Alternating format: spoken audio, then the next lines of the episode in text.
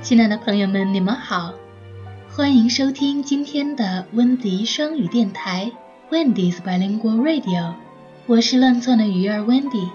今天的节目是我自己改写的一个故事，并亲自翻译成了英文。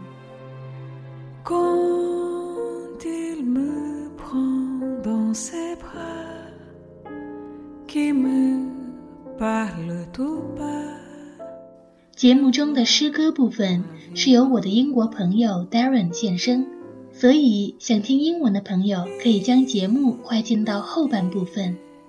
如果喜欢，可以点击节目下方的礼花按钮为我们送礼花，谢谢您的支持。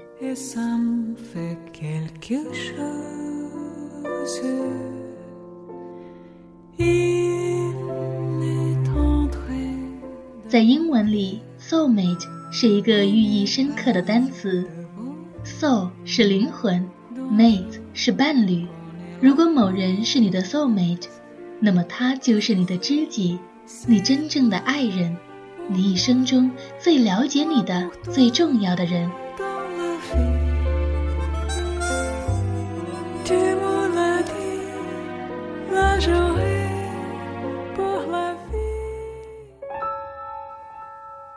mate。真真是存在的。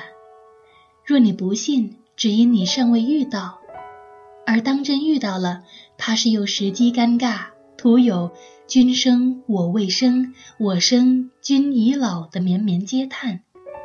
而如后来的勃朗宁夫人这般，在手足无措地拒绝勃朗宁的求婚后，仍不被放弃。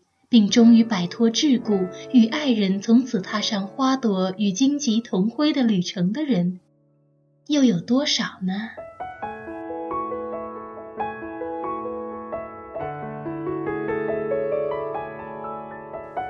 少女的伊丽莎白因骑马摔伤瘫痪在床，随后的二十四年生命里，除了诗歌和偶尔照过窗棂的雾都的阳光外，它只是一株趋于静态的植物，缺乏爱护和人际沟通，仅以诗句支撑理性和呼吸。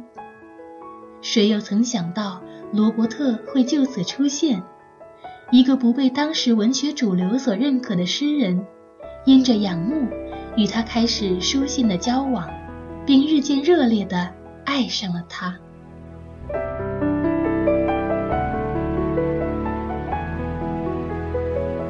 他执意要来拜访他，不顾他的反对。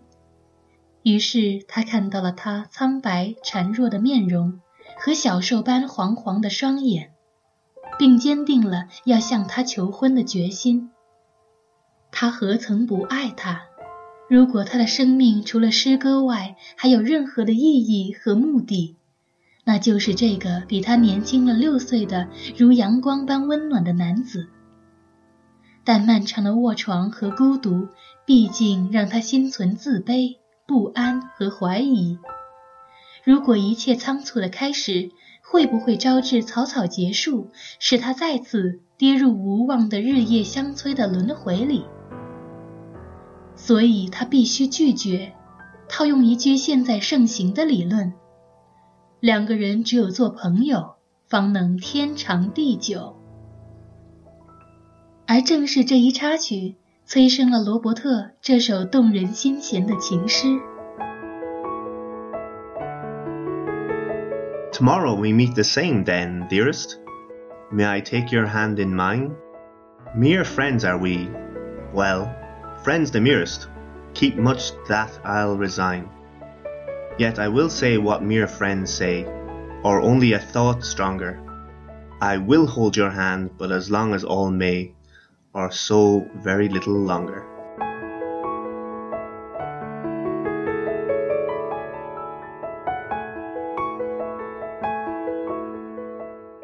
好吧，那就仅仅做单纯的朋友好了，做朋友该做的事，说朋友该说的话，不能越界，不能太过分，不能一不小心的又吐露出我爱你的秘密。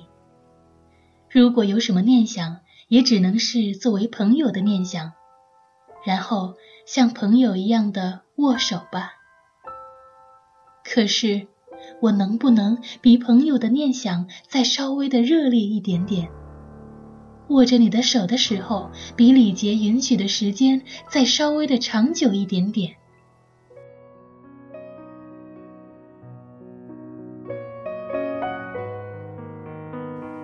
这蹑手蹑脚的爱恋，美好的如同最后一场雪吻到初春的花蕾，叫人于心不忍。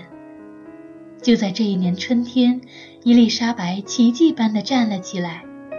二十四年的卧床，仿佛只是一场氤氲而漫长的梦，如睡美人终将被一吻而醒，从此过上幸福的生活，背着家人。伊丽莎白与罗伯特私奔了，他们在小教堂里举行秘密的婚礼，没有宾客，没有亲朋在座，但从此她成了勃朗宁夫人，与他走遍欧洲，饱览这个辽阔的天地，那些他在病榻上连幻想也无从惹起的建筑、古迹、市井、风情，终于被他尽收眼底。多年以后，他依偎在他的怀里，微笑着说：“我睡一会儿。”然后，便再也没有醒来。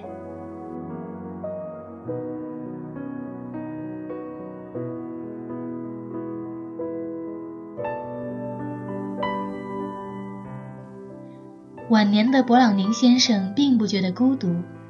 他的诗歌终于得到了主流文学的认可，开始收获荣誉和赞美。但他只是长时间的坐着，任由回忆浸润。那么多的灵感和幸福，足够他细细回味，一直到死。他写给夫人的情诗，像流水轻抚细沙，又像雪露在花瓣上融化，柔和深沉，美不胜收。文学史上将这一对伉俪的佳话，连同他们炽热的诗作，一并载入史册，与世共享。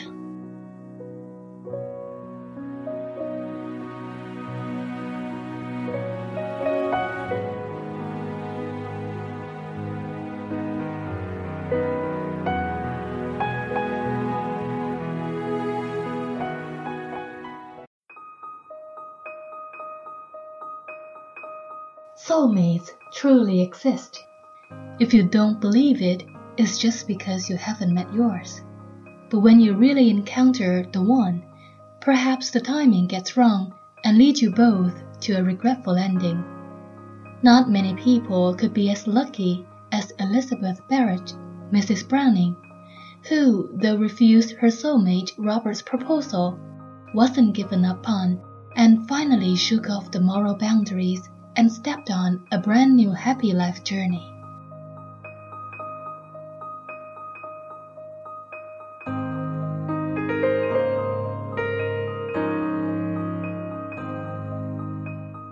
Elizabeth fell off a horse and became paralyzed at a young age. In the following 24 years in bed, her mind and spirit were supported by nothing but poetry and the occasional London sunshine through her window glass. She was more like a fragile plant that was in lack of love and communication. Who would think that Robert would hence appear in her life? A young poet who wasn't recognized and even got criticized by the mainstream literature circle back then, started to keep up a regular correspondence with her out of admiration and was falling in love with her as days went by.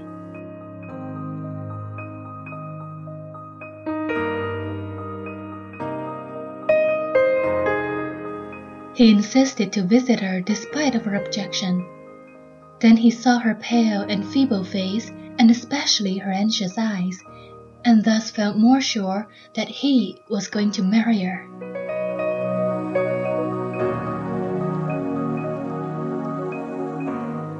And of course, she loved him too.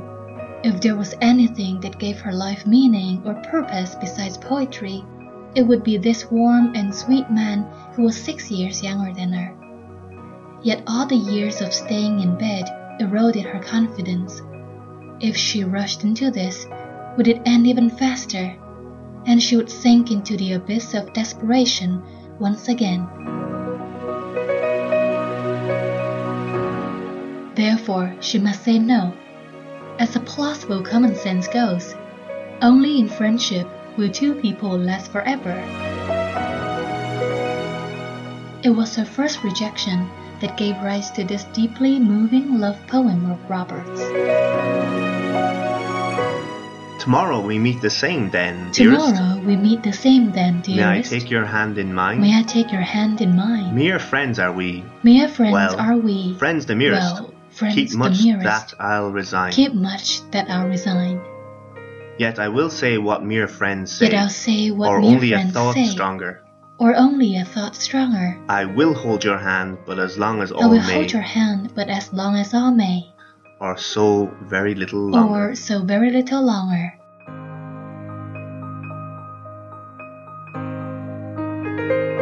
Okay, let's just be friends then. Do what friends do and say what friends say. I won't cross the boundary again. I won't slip and tell you I love you again. If I have any thought, it would be just as a friend. And let me hold your hand like a mere friend. But can my thought just be a bit stronger?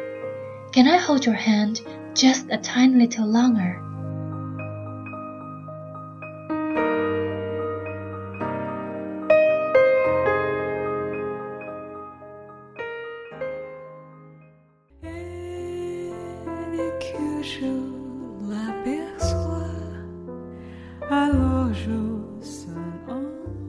Such a cautious love is just as beautiful as the flower buds in early spring that got a final kiss by the last snow, so tender and irresistible. It was in that spring when love made miracles happen. Elizabeth stood up and walked down the stairs. The last 24 years seemed like a long and deep dream. Like Sleeping Beauty was kissed awake and hence lived happily ever after.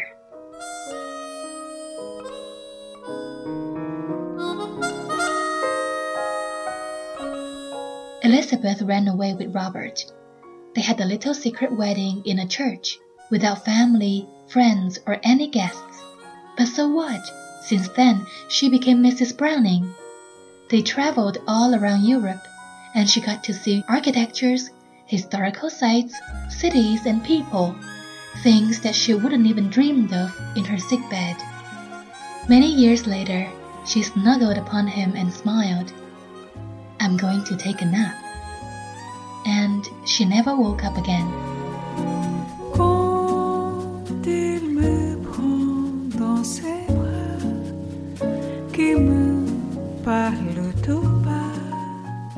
Mr. Browning didn't feel lonely in his later years.